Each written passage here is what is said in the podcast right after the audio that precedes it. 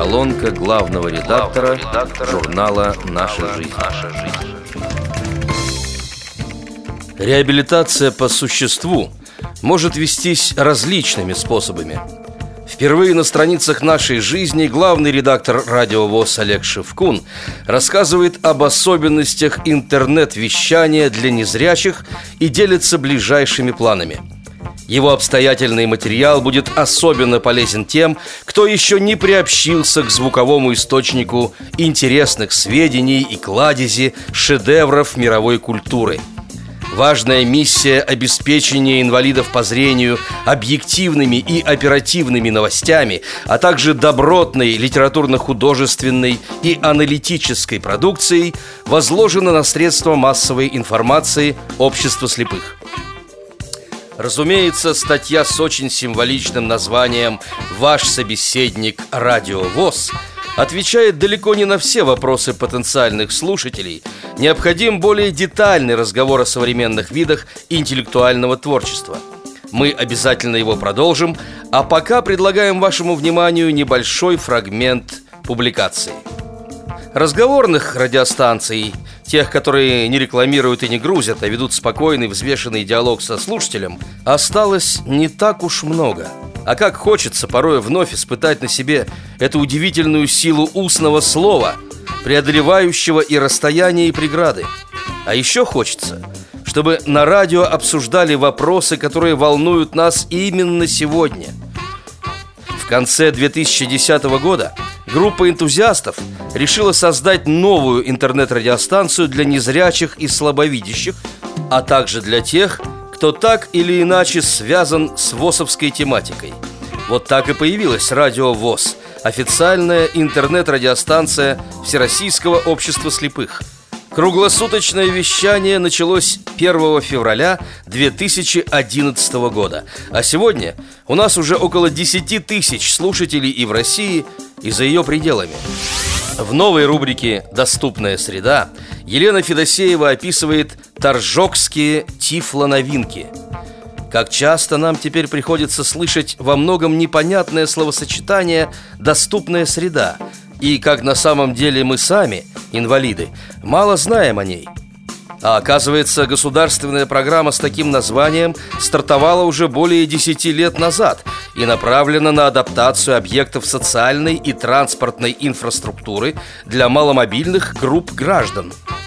Помимо этого, в рамках программы должны быть реализованы и другие задачи. Формирование толерантного отношения общества к инвалидам – подготовка кадров для работы с ними, создание учебной базы, где люди с ограниченными физическими возможностями могли бы получить востребованные профессиональные знания. Правда, появление некоторых бытовых реалий все же не прошло для нас незамеченным. Обнаружив под ногами рельефные изменения дорожного полотна, мы можем понять, что впереди либо ступеньки, либо пешеходный переход – а маркированные шрифтом Брайля кнопки лифта или номера кабинетов помогают в пространственной ориентировке. Над созданием тифлосредств для реализации программы «Доступная среда» работают многие компании. Причем специалисты не просто выполняют заказы социальных учреждений, но и занимаются постоянным усовершенствованием изделий. В рубрике «Активный возраст» На этот раз помещен материал Натальи Горяевой под многозначительным названием «Единение в общении». По сути, это коллективное творчество талантливых и непоседливых ребят, которые делятся впечатлениями о незаурядном событии. С 18 по 21 июля в Большеберезняковском районе Мордовии на базе экспериментального учебного городка МЧС России «Школа безопасности» прошел четвертый политический молодежный форум в рамках 11-го республиканского палаточного лагеря актива «Мы едины, мы команда 2013». Масштабный слет состоял из образовательной, спортивно-туристической, патриотической, социально-добровольческой и развлекательной программ.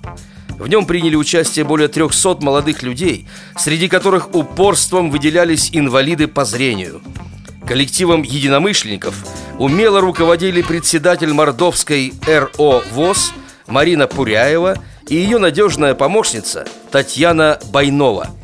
Участию в форуме предшествовала большая работа по привлечению делегатов из других регионов Приволжского федерального округа. В окончательный состав десанта, кроме местных незрячих, вошли активисты из Чувашии, Татарстана и Мариэл. К счастью, удалось найти благотворителей, которые профинансировали покупку снаряжения и экипировки, прежде всего палаток и спальных мешков. Продукты приобретались за счет собственных средств правлениях и местных организациях трудятся более тысячи незрячих специалистов. Главным образом это председатели, но среди них есть и секретари с инвалидностью по зрению. Очерк Валентины Кирилловой «Катя, Катерина, Екатерина Николаевна» об одной такой подвижнице. Это не просто варианты одного и того же имени – это скорее этапы взросления моей собеседницы, которые она пережила в местной организации «Академический округ» МГО ВОЗ, где проработала секретарем 20 лет. В этом году отметила юбилей. Факт такого постоянства тем более удивителен, что Катерина Чалкина – инвалид по зрению второй группы с миопией высокой степени. И по всем медицинским показаниям должна избегать нагрузки на глаза – Впрочем, она справляется с бумажной работой, выручает опыт.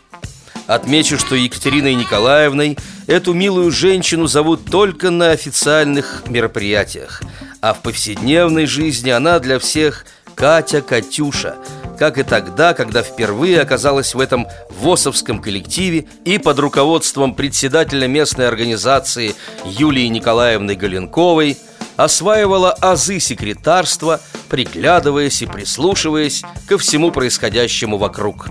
Правда, сейчас уже прислушиваются к ней. Умненькая девочка сумела набраться житейской мудрости и помогает своими советами даже седым ветеранам. Рубрику «Перечитывая заново» украсила поэма с чрезвычайно популярным названием «Слепой». Арсений Тарковский – продолжил давнюю традицию и последовал примеру своих великих предшественников. Вот очень образное начало этого замечательного произведения. Зрачок слепца мутней воды стоячей. Он пылью и листвой запорошен. На роговице грубой и незрячий вращающийся диск отображен. Творчество наших читателей – представлена рассказом Владимира Рогошкина. По утверждению автора, это повествование основано на реальных событиях. Во всяком случае, место, где зародилась любовь людей со изломанными судьбами, хорошо знакомо многим незрячим. Произведение оканчивается просьбой «Расскажи мне про солнце». Этими же словами хочется завершить анонс очередного номера журнала «Наша жизнь». Погода установилась не по-осеннему теплой. Бабье лето. Целую неделю было сухо. Лишь сегодня к вечеру немного поморосил дождь. Да и то робко как-то, не по-осеннему. Порадовался тому, что на днях установили новый светофор со звуковой индикацией. Все-таки по две полосы в обоих направлениях. Ступил на зебру, сделал несколько шагов. Услышал нарастающий рев приближающегося автомобиля. Успел подумать, копейка – Двигатель делать надо Зажигание регулировать обязательно Да и глушак поменять не мешало бы А больше ничего подумать не успел Страшным ударом отбросило на встречную полосу Под колеса огромного джипа Стоп Хватит Я устал от негатива Мне надоели повторы Слепой, слепой, слепой А чем слепые отличаются от нас с вами? Забираю несколько напечатанных листов, тщательно мну и отправляю в корзину. Итак, жаркий летний день. Вальяжный плеск волн ласкового южного моря и детский голос, доносящийся со стороны перехода, ведущего к пляжу. «Мама, мама, расскажи мне про солнце!» И такой знакомый голос молодой женщины. Про солнце лучше всех рассказывает наш папа. Владимир Бухтияров